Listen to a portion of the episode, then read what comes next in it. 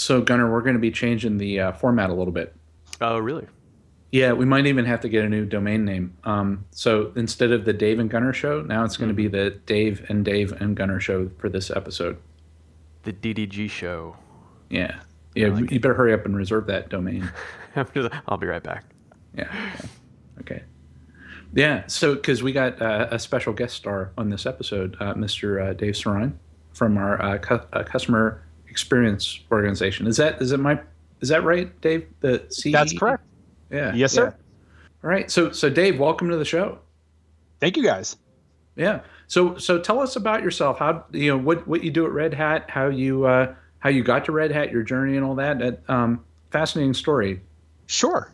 Yeah. Um, you, you, know, so I'm a technical account manager here at Red Hat, uh, part of the uh, CEE team, um, uh, more specifically the uh, Strategic Customer Engagement Team, SCE. Um, oh, wait, so you know, CEE, we, this is actually this is a new phrase for us, right? Because we used to just call you guys support, but you guys don't do support right. anymore, right? Now we do what? What is it? Experience? What is it? Yeah, so CEE is um, uh, the customer experience, the customer experience team, and the the um, SCE is the strategic customer engagement team. Ah, I got so, you. Okay. Um, uh, the the SCE team, uh, we are your TAMs and SRMs. Mm-hmm. Uh, so wait, TAMs, TAMs and SRMs. So TAMs yep. is I've heard that at other so, companies. That's technical account manager, right? Yes, sir.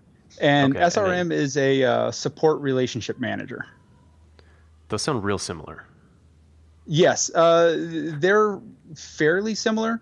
Um, so basically, the the only um, overlap between a TAM and an SRM uh, is we will help maintain the the ticket queue for the customer, right? Um, so we make sure that cases, uh, you know, c- cases don't breach their SLA. Um, we make sure that the right people uh, get tasked to the cases, um, you know, where we can, and mm-hmm. um, you know, from there, the TAMs go even further. Uh, you know, we're we're there really as a, a strategic resource um, for our customers. Uh, you, you, know, we we really try and um, you, know, you know get them to look at us as a member of their team, right? Mm-hmm, mm-hmm. Uh, oh, I see. Okay, so I'm getting this. So so the SRM is like a support concierge, uh, and a TAM is like uh, your man Friday. Yeah, that's actually probably probably a good way of, a good way of putting it. Okay, it's probably cool. a very, a very good way of putting it. Okay, good or great. I just made that up so that I'm glad I was right. Fantastic. yeah, and that's very different than say like there's a customer who's new to Red Hat. They buy one uh, subscription to Red Hat Enterprise Linux, and then they call the hotline.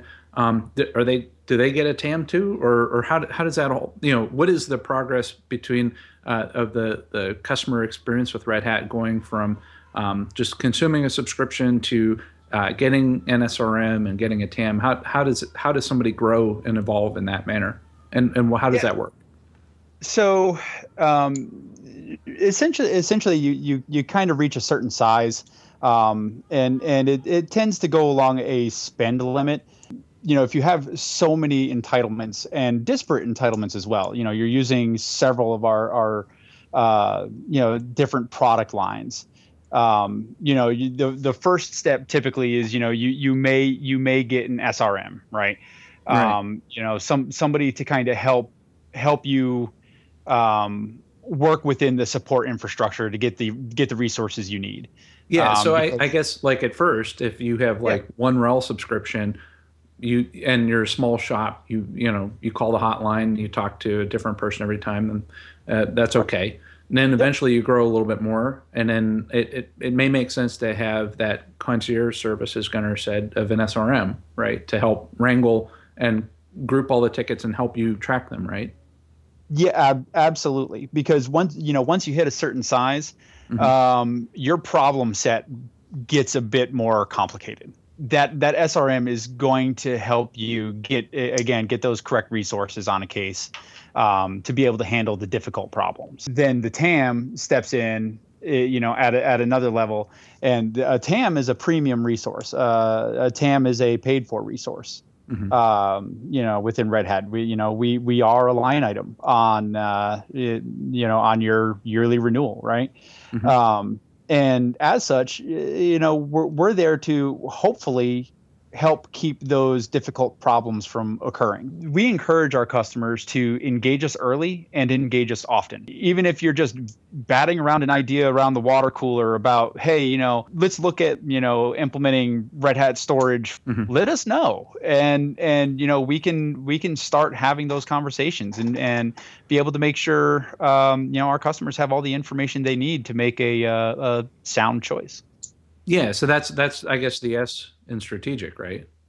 Yep, that's ex- uh, that's exactly right. What I like about this is is also that it's a uh, is it's by subscription. Like I, I, know when I first learned that you guys were not like you guys weren't uh, sold like hourly. You guys were an annually renewable um, like thing, um, yep. and I was like, well, that's weird. And then I realized that it, that actually that that is I realize that that works out perfectly because that's exactly how we want you guys to be used, right? Um, right? We want the customer to not feel like they have to pay, you know, pay a dime every time they want to talk to somebody. We are encouraging customers to go back and get, you know, more value every time they talk to you, um, so that at the end of the year when they renew the resource, they'd be like, yeah, totally, I like Dave and I really want to keep him around. Um, right. It would be a totally different relationship if they were like, you know, dropping down a bunch of money, um, you know, on like a bucket of on a bucket of support hours or something like that. Mm-hmm. Right, exactly. And and the the pro- the problem with that method is then they become stingy with how they use those support hours, right? And mm-hmm. they're not engaging you on all of all of their discussions because mm-hmm. they're waiting for just the right opportunity to spend those spend those hours. Right, right, right. They treat it like insurance instead, right? Yeah, yeah. We're that we're we're that warm blanket, or um, as some people like to call us, that one throat to choke, right? Mm-hmm. uh, you know, when things are on fire. But uh, you know, we're we're really here to be more proactive than reactive. Uh, mm-hmm. You know, we'd we'd rather be helping you on on the interesting things on the front end than you know chasing down issues on the back end. There are a lot of times, like other companies will have quote unquote TAMs, but they're almost like pre sales engineering resources that get thrown in for strategic deals, and they're less technical than than you guys are. Um, yep. But I, have seen too where, um, from my personal experience, I, I, think the best customer experience that uh, I've had with working with uh, Red Hat customers was when I was an account SA and uh, covering a particular customer where we had um, consultants on the street, like in like in the in the customer account on site, uh, plus me as a solutions architect, uh, plus uh, a TAM um, and then the TAM would would go through and, and drive the strategy. But what was interesting there is that instead of having just a solutions architect that is talking about you know the new things that are coming that may be of interest for a customer to buy, um, you you have the consultant that is doing the implementation on site. You have the TAM that is yep. uh, looking at the, the big picture of, of not just strategy and or looking at the strategy, but also the the existing install base, but then you have the SA as well, who is is uh, you know so having it all tied together, I think is a really nice combination because it, like if you don't have all three of those pieces, it's to me it's not as as complete as it could be. Yeah, one, you know, one hundred percent agreed. You know, uh, I, I've worked in in a similar uh, environment to what you're describing, and um, you know, you really set yourself up for success when you have you know the the consult when consulting tam and the sa are all on the same page all working together um, because we all have our own unique parts to play. Okay so dave uh, you know one of the things that we wanted to get back to was was how did you what was your story to, of how you got to red hat? So yeah um, you, know it's, it's it's an interesting it's kind of a funny story um, you know, IT was uh, certainly not my first chosen career path. Um, you know, when I was in high school, uh, my first job I got was working at a restaurant, and uh, you, you, know that really kind of tickled my fancy. I, I enjoyed cooking, and and um, uh, uh, dare I say I'm actually pretty pretty good at it, right? Um, you know, a fellow TAM of mine, uh, TAM colleague of mine, Jamie Duncan. You know, he lives 20 minutes away from me. He has had my cooking. He can confirm. Um, but uh, so I, I started working in the restaurant and working my way up, you know, um, enjoying what I was doing. And uh, after I graduated high school, uh, you know, to supplement my income, you know, computers was a hobby of mine. And I took a job, you know, part time during the day doing some IT work and then working at the restaurant at night. And, um, you know, then my friends started actually doing things, you know, calling me up hey, on Friday night. Hey, you know, we're going out this Friday. You want you want to come with us? And you know, when you work in a kitchen, you know, Friday after Friday nights, Saturday nights, just doesn't happen, right? You yeah, know, call me, the, call me. Tuesday. the curse of that kind of job, right? Is uh, yeah, that's you know, exactly. All, that's all your fun, time. all your fun happens after closing. You know, from two a.m. to six a.m. That's that's that's fun time, right? that's that's exactly right, right? Um, you know, so you know, call me Tuesday afternoon, and then we'll talk, right? Uh, so you know, I, I, I sat down and thought about it long and hard and, and, you know, said to myself, I can either keep cooking and, and do it as a profession or have nights, weekends, holidays, paid vacation, insurance, sick time, you know. So I chose to go into IT as a profession. I, I figured I can always cook as a hobby. You know, cooking is easy enough as a hobby, right? Um, so you know i spent i spent the next you know quite a few years just working my way up through uh, you know it as a career until um, almost almost three years ago uh, i get a call from from jamie duncan because he and i had worked together at a at a at another establishment prior And, you know he called me up and was like hey would you be interested in working for red hat and um, yeah i was putting my resignation letter together as quickly as I humanly could. That's like a, that's so common a story. Like you talk to any Red Hatter and they were like, "Oh, I was doing this other thing that I was totally happy with," and then somebody said that there was an opening at Red Hat, and I dropped everything and you know resigned on the spot and walked out the door. Right? It's, uh, right. It's really, it's right. Really nice. Yeah. Well, I you, you know it's one of those things where I, I had been working with Red Hat products for quite a few years, and you know it was it was that chance to work for the mothership, right? So I mean, I couldn't I couldn't pass it up. It, it's just it's just been an interesting it's been an interesting ride. Uh, you know, I can remember my first foray into Linux. You know, um, I was hanging out with some other friends of mine who were who who, who were you know geeks and nerds like myself, and uh, they were talking about this Linux thing, and I was like, hey, you know, tell me a little bit more about this Linux thing. Well, they disappear and come back about you know 15 minutes later with a stack of disks and a computer. He said, "Here's Slackware. Have fun." Floppy disk, yeah. yeah, that's exactly right. Yeah. That's exactly right. You know, so that and and thus began the uh, the rabbit hole that has been uh, Linux for me. Yeah. So what what do you like to cook? Um, what what's your favorite thing to cook and and eat for that matter? Are they the same thing? I, I love to cook and eat anything. Right. It, it, I'm not I'm not a picky man. Uh, I I cook to make people happy. Um, that's why I cook uh, because almost nothing makes people people happier than food, or especially Linux. well prepared food or Linux. Right? Yeah, exactly. Right. um, well, it, it, hey, they're crafted in much the same way. It's just a bunch of mad scientists in a kitchen putting stuff together to see if it tastes right. You know what I'm most known for is my baking. You know, cookies, pies, breads, etc. Uh, people love it, um, and I love to do it. So that's nice. great. Now, which which remind me which office you're in? I want to make sure I can. Uh, so you can you can find me in the Richmond office anytime. okay. Just let me let me know you're coming down. I'll be I'll be happy to swing in and uh, and ply you with cookies and banana bread and you know you name it. Nice. Sold. Nice. That's great. That's great. All right, interview's over. Thanks. Yeah. Thanks, you got to book some flights, right? Yeah.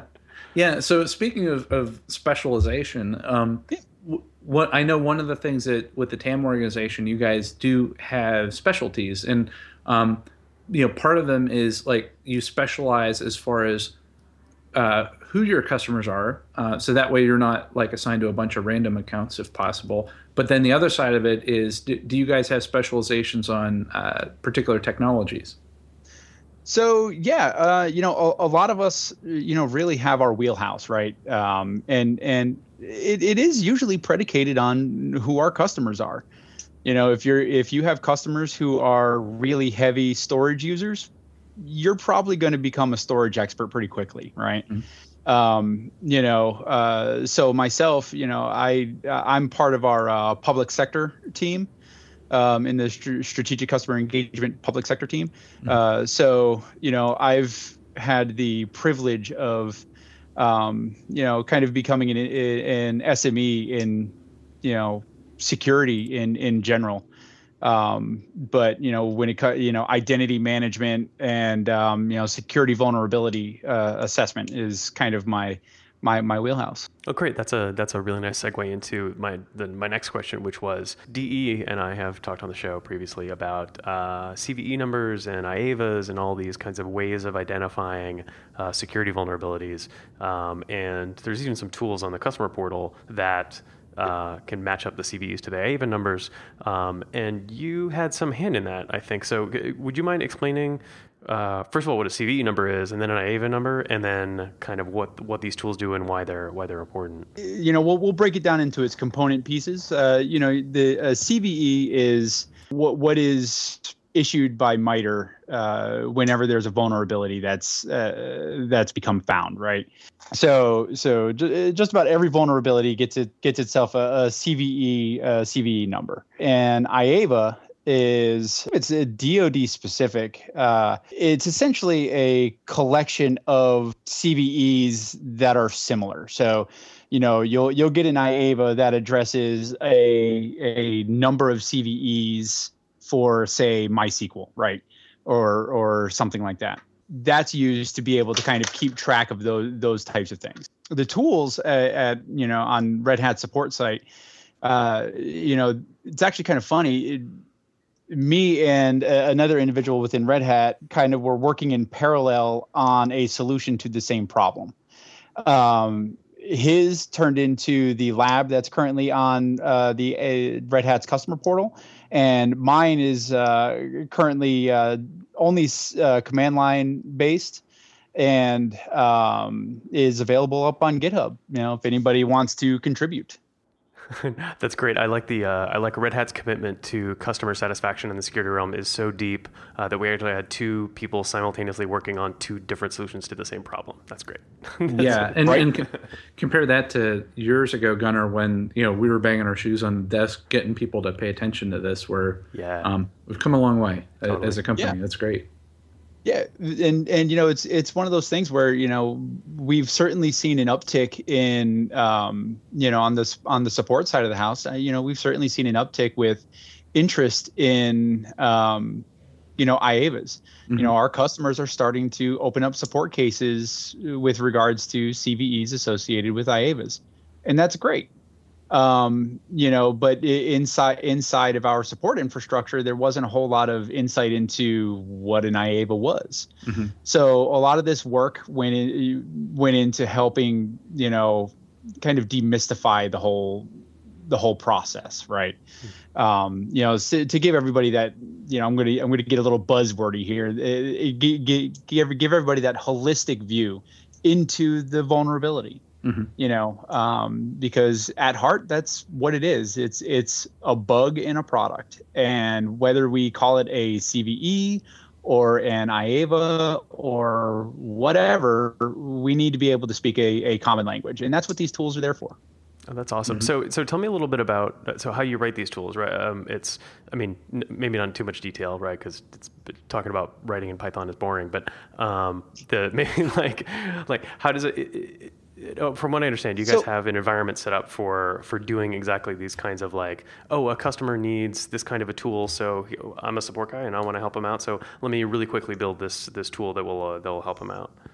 We're we're really kind of encouraged, at, at least, you know, some of us. It, it it depends on you know where you're working, what your workload is, but you know we're encouraged to work on the things that interest us as well.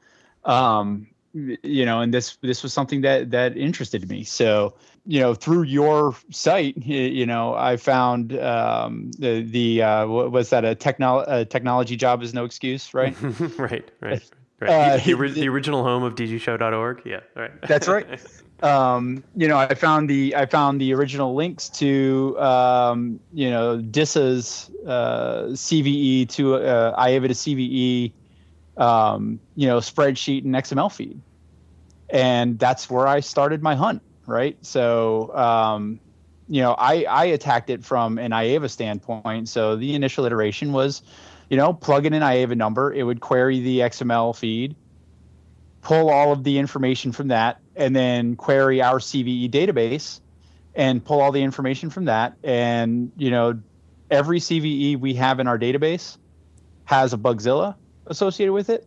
So I also leverage the Bugzilla API to pull all the pertinent information from the Bugzilla and put that all in one easily consumable piece of data uh, for people to be able to look at to know what the status is at, a, at you know at your fingertips. That's awesome. That's awesome. So so now a, a, guy in the DoD he gets a he gets this IAVM from somebody. Um, he can just go to the Red Hat website, type in the IAVM number, and he gets like a total dump of like here's all the CVEs involved, here's all the here's all the patches that you need to apply, um, and it's all kind of like in one handy bundle. It's just it's an amazing tool. It's uh, and like, yep. And like Dave said, uh, a huge, a very far cry from uh, the way we used to do this, uh, which was Dave and I marching down to Raleigh and banging our shoes on desks uh, until stuff right. got fixed. So that was great. It was awesome. awesome. Yeah. And and and actually, we mentioned uh, specialty-based routing earlier. We do have a a group uh, in the support infra- infrastructure who is now solely dedicated to working on security vulnerabilities, and we work directly with the product product security team. That's awesome. You know, especially I'm sure it it adds a degree of confidence for the the people answering the phone, but as well as the customers. It, it's like uh, you don't want like a DoD person to call up and then say IAVA and then get like a blank stare in return. right exact exactly exactly and that's uh, that, that's been that's been one of my uh, things that i've been trying to do is trying to help make sure that people are as educated as possible to the unique issues uh, around dealing with IAVAs. I think this is very different from the support end of it compared to the product end of it. Is that the product people aren't on the spot like you guys are when you know right. somebody calls a hotline and they start talking IAVAs and you feel stupid because um, you don't know, um, you know you're going to be embarrassed enough to want to. Okay, well, I don't want this to happen to me again. So you have a vested interest in in learning yourself and also teaching everybody else. Uh, unlike on a product side, where you know, there's a little bit more of a buffer between the uh, the product folks and the end customer you know now now this doesn't this doesn't do a whole lot to help mitigate you know the fact that we're going to get cat 1 iavas you know which is the highest criticality iava right? Mm-hmm. um, with you know 20 cves in it. One of them is a critical impact. The other 19 are low impact. Well all of those cves fall within the same you know remediation schedule Mm-hmm. Um, you know, so it doesn't it doesn't help our response with well, this low impact CVE, you know, we're not going to address this right away, but you know, it gets us down the right path. Mm-hmm. Mm-hmm. That's a, no, that's a that's a great point. The um, because like when it, the, the reason why we're talking about IAVA so much is because they are such a big deal. Like once an IAVA comes down, uh, the clock starts ticking, right? And the customer's got like 90 days, yep. I think, to resolve it.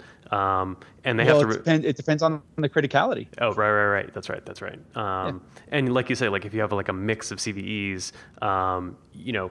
Uh, we we always patch the critical stuff, um, but the like the low impact stuff, you know, it may take us longer to to get around to to solving, um, and that ends up dragging out. Um, it, I'm not being articulate about this, but it's IAVAs are complicated. Is, is the moral of the story? They really are. yeah, absolutely. And and not not not to mention the fact that the process in place for the poam process the plan mm-hmm. of action and milestones it's become it's become tougher. It's, uh, you know i'm starting to notice a trend where it, it used to be yeah they know about it. They're working on it. We don't have an eta was good enough. Now they're looking for specificity you know with etas mm-hmm. you know when is when is this patch going to be made available? And we don't know is uh, you know, quickly becoming a a uh, not, not a suitable answer. Yeah, mm-hmm. yeah, yeah. It's so. it's, it's it, I think it's. It, it definitely true. I'm feeling the same thing. Is is like the DoD customers, especially, are taking security a lot more seriously than they had been in the past, um, and Absolutely. asking asking for stuff like ETAs on patches and things like. Yeah, totally, totally. Yeah, I agree. So, Dave, you know a lot more about uh, you're, you're more than just IAVAs and CVEs, right? You're, you're, I would say, internally our our you're like world famous in terms of being a, a ninja at uh, certificate system and uh, directory server, right? Yeah. Um, you know, you can you can just blanket cover that with uh, identity management. Mm-hmm. Um, you know, I, I run the gamut between um, you know IDM, you know how SSSD plays into everything, directory server, um, PAM, certificate system, yeah. PKI, smart cards. Yeah, mm-hmm. absolutely. I'm going to sound wonky here for a second. It's a lot of fun. Yeah, I I, re- I really do enjoy it. Well, one of the things that I really, you know, like we've had directory server around for a while, and uh, sure. now the whole uh, the FreeIPA identity management stuff is just so exciting. Every every time a new version comes out. Um, what are your thoughts about uh, the, with identity management the, as a offering? So I really, really like identity management as an offering. Uh, not only do you have your identity management, you have your identity assurance, and your access control all in the same box. Mm-hmm. And by the way, this same box can also do be your Kerberos domain. It can house your DNS zones. Um, it can be your CA um, on a on a, fairly fundamental level, right? Um, you know, because it's got it's got a CA built into it. Um, you know so i think I, I really really like it and you know some of the some of the things that are coming down the pipe are very interesting uh, like um, you know cross domain trusts right that's going to be that's to be a huge that's to be a huge thing uh, mm-hmm. you know in my opinion and so the, and so that's like so for the, for those of you who who don't who don't grok uh, the identity management space uh, quite as quite as well as we do, it's the like basically this is Active Directory. Um, it's just like the Microsoft Active Directory, but it's for Linux, right? It's for for Red Hat systems. Yep. Um, so it keeps track of the users, keeps tracks of what the users are allowed to do, keeps tracks of the machines, what the machines yeah. are allowed to do, um, and then cross domain trust. At least the headline for me is um, being able to talk to Active Directory um, and vice versa, so that um, right the Linux guys can have a server of their own and the Windows guys can have a server of their own, but they don't have to have like keep two separate parallel copies of like right. who all the users are and, and all the rest of it. Exactly. So, and, and that, that's exactly right. You know, because uh, right now you can do that. The Linux guys can have their own bo- box, and the AD guys can have their own box. Windows guys can have their own box. But you know, right now you have to run, you know, a daemon on on your AD box. You know, your uh, WinSync and PassSync to be able to uh, make sure that the user base stays synchronized between the 2 mm-hmm. Mm-hmm. Um, the cross domain trust uh, should should be able to help mitigate that. That's awesome. It's awesome. It's so cool. It's so cool. Yeah, absolutely. So so did. David, do you have a do you have a favorite um, ID management installation or like customer story? Like, is there uh, like a really goofy call or a, like a really goofy in, um, implementation that you were involved in? one thing that's near and dear to my heart. Uh, you know, we've had uh, actually a couple customers come to us asking about CAC enable um, IDM, right? Uh, to be able to bounce your your uh, CAC authentication off of IDM, and that was a very interesting use case and started a whole lot of conversations. Oh, that's really that's really cool. Actually, uh, so for yeah. those for the, for those not familiar, the, the, the CAC is the DoD's smart card, right? Um, and it's very similar to the to the PIV cards that the civilian guys have now. Um, so every civilian uh, government employee has these like has these smart cards that has their credentials on them, and they can use them to like open up their email and, and stuff like that. And um, although you know historically they haven't really been um, what's the word pervasive, right? It's like you can use the card to like flash at the security guard when you walk in the door, and maybe to check your email. But um, just recently, they've started using these smart cards to uh, do access control on on applications. Yep. Um, mm-hmm. And so, uh, so the, so, but tell me, Dave, why would they? You could just use the smart card to like authenticate to an Active Directory server, right? So, what what what what would be special about authenticating to IDM? to, to keep you from having to have that other disparate source of authentication. Mm-hmm. So um, the way the way I see the use case is you're using your smart card to authenticate against IDM, and what IDM provides back is all of the bells and whistles that IDM has built in. You know, you're you know it, it'll provide the sudoers rules. It'll provide Eh, you know your auto mounts your host based access control and all of those things you know working yeah. in uh, support i mean engagement Um, so was it engagement and what was the other E for? Engagement and uh, experience. So customer, experience. Uh, customer so customer experiencing, uh, yeah, and then SCE, which is the strategic customer engagement. Right.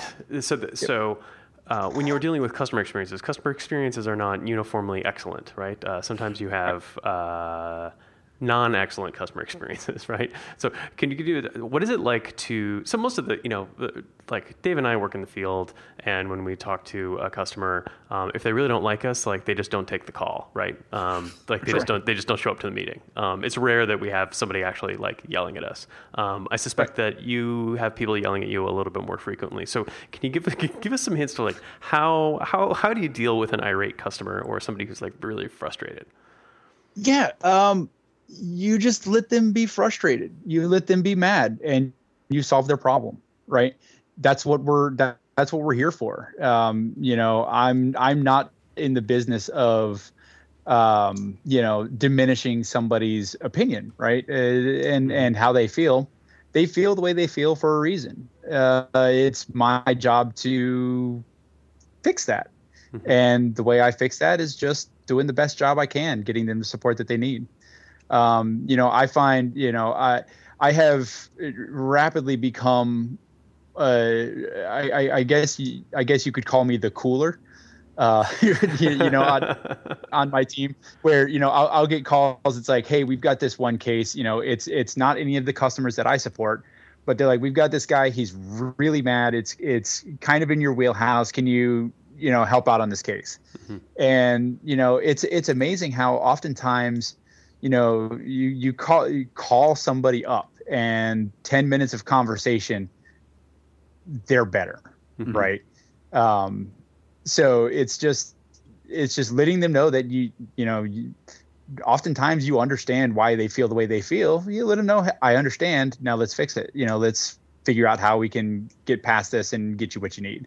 Mm-hmm. um, and that has i'm batting a thousand with that so far. So uh, you know, I'm just going to keep doing it until it doesn't work. yeah. Well, I, I mean, that, that's the that's the heart of it, right? Is is uh, people are if people are upset, um, it seems like more often than not they just want to be acknowledged as being upset, right? Yep. Um, instead of being told like, oh well, this is actually your fault, and oh, I'm going to throw you know 12 steps of jargon down your throat, you know, to to keep you busy while I go and figure out the real problem. Yeah, um, give, give, me a log. Uh, yeah, go go give me a log, and then you reset the SLA clock. And, yeah, right. Yeah, that's right. That's right. Right. Yeah. Run this command. Tell me what, what it says. Absolutely. And, you know, one one of the other things, and I can't I can't stress this enough. One of the other things that I find that really helps out is you know when you you know w- when I step in on a case that's you know 120 comments in right mm-hmm. that's a for for those who don't know that is a long case right mm-hmm. um you, you know so, something that's 120 comments in is just reiterate reiterate the problem as it stands now and ask them to confirm that that is the problem mm-hmm. a lot of times they are so happy that you actually acknowledge that you understand what the current problem is mm-hmm. and you can move forward from there. Right, right. Because your instinct is to go in and say, like, well, tell me about what's going on. And they're going to be like, I'm not telling you anything. Go and read the 120 comments in the support ticket, right? Um, and so, right. like, just showing it's actually it's actually just a matter of like showing them a little bit of respect, right? That's actually what it seems like it yeah. comes down to, right? It's like I've done my due diligence when I've stepped in here. Mm-hmm. You know, I'm I'm I'm trying to come at you from a from an even field. Mm-hmm. Um, let's work together. Mm-hmm. It's I mean, it, it actually sounds like you're kind of half therapist, half technologist, right? When you're when you're dealing with some of these problems. Sometimes, sometimes you kind of got to be. You, you really, you really kind of have to be. Mm-hmm. Um, you know, and and a lot of times you, you you're you're ha- half therapist, half technologist, half psychic. because sometimes sometimes you have to tease out the root the, the root of what's actually going on yeah. Right. You know and and you you get to a point where you can you can kind of get a feel that i'm not getting the whole picture here you know and you kind of have to figure that out. Yeah. It, it, that makes me think of um, I've, I've heard the kind of support folklore um, or kind of like tricks in support that they'll use uh, to get a customer to kind of do the right thing. So like um, the the example I'm thinking of right now is uh, asking the customer to unplug the thing and plug it back in again. And the reason why you ask them to do it is not because you want to reboot the machine; it's that you want to make sure it's plugged in in the first place, right? Um, yep. And if you say, hey, can you would you check and make sure that it's plugged in? The customer's always going to be like, don't treat me like an idiot. Of course it's plugged in. But if you ask them to actually yeah. unplug it and plug it back in, they can go ahead and do the right thing and not lose any face when you know when when, when they oh, find yeah. out that they were doing the wrong thing. Do you have like tricks like that that you use with customers um, to kind of like Jedi mind trick them into uh, into doing the right thing? Yeah, so I won't. I I'll stop short of calling them tricks because I'm not trying to trick anybody, right? right, right, right. Um, but uh, no, um, you know one of the th- one of the things that I find uh, is is most successful for me is leading somebody to a conclusion and have them feel some sort of ownership over the decision. Mm-hmm. So uh, almost as it, almost help them feel like they made the decision that it was their idea mm-hmm. uh, to head in to head in a certain direction, right? Um, because then there's ownership over it uh, you know they they had they they feel accountability towards that towards that goal. Mm-hmm. whereas you know if you're just barking orders at them telling them hey you need to do this you need to do this you need to do this you know sometimes they tune out. Um, right and, but, then it's your, know, and then it's your fault when if it doesn't go properly right? Exactly. Yeah. So you know and and that's just, that's just done by making the case right? Mm-hmm. um, you know you start you can't just give them the solution. You have to give them the steps that got you to that solution. And then they get buy-in. And internally as long as they understand the technology um, and you help them understand it they then get some kind of ownership over it and and the accountability. Mm-hmm. and in the same token you're teaching a man to fish. You're giving him a little bit more information than he had a half hour ago right. right? So so hopefully that's going to help prevent another case being opened, you know, a month down the road. So you have the different roles as far as like if somebody wanted to work for Red Hat and they wanted to be a consultant or a TAM or work in frontline support or go into engineering or be a solutions architect, what what are some of the qualities of a TAM? that uh, that you think would be you know that you have to have to be successful compared to the other roles um, chronic problem solver. Yeah. so, uh, you know, I when I see when I see a problem in this, I can thank my father for this. You know, he was a carpenter his entire life from the minute he could swing a hammer, um, and he was all about hard work. And one of the things that that he would always tell us was, you know, th- there's no such thing as it's not my job and you see you see something that's broken fix it. You see something that's not right fix it. Don't wait for somebody else to do it. And that's that's one of those things that you really need you you, almost need to have that mentality. Um, you, you know because you get faced with a lot of really interesting really strange problems on a day-to-day basis. And you know if if you're only going to see it halfway through and be like eh, you know it's close enough. I'm just going to let it go. Mm-hmm. Um, you know, you you need you need to have this this desire to see it to the end mm-hmm. and see it fixed, right? Mm-hmm. mm-hmm. Um, I, I'd say that that's probably one of the biggest things that biggest things that you need, and good communication skills. Uh, you know, I know that's you know sometimes that's a little uh, cliche, mm-hmm. but you know to be able to communicate clearly and succinctly is uh, is is very important, uh, especially when you're dealing with very technical, very complicated things. Or very angry people too. Um, or yeah, yeah, yeah. Because you know you can say you, you can say the wrong thing once and that's it. Oh, yeah, uh, oh, Dave. Uh, so last question: uh, VI or Emacs? Uh, Vim, please. Attaboy. And thank you. Yeah. nice. Well, well, thanks for being on the show, Dave. absolutely, absolutely. Uh, it's been an absolute pleasure. Yeah. So, so Dave, if people wanted to um, learn more about uh, what a TAM is and, and get the links to the labs and all that, um, and and to learn about uh, the directory server and certificate system, identity management, um, and get links to where, where you live in the the Twitter Twitterverse. Um, I think we'll also put a link to your Instagram uh, uh account showing some of the things you baked. Uh, where where should we send them? Uh, I, I believe that would be the the dgshow.org. Yeah. Unless unless you unless you registered DDG show or uh, GD squared show. Either one will work.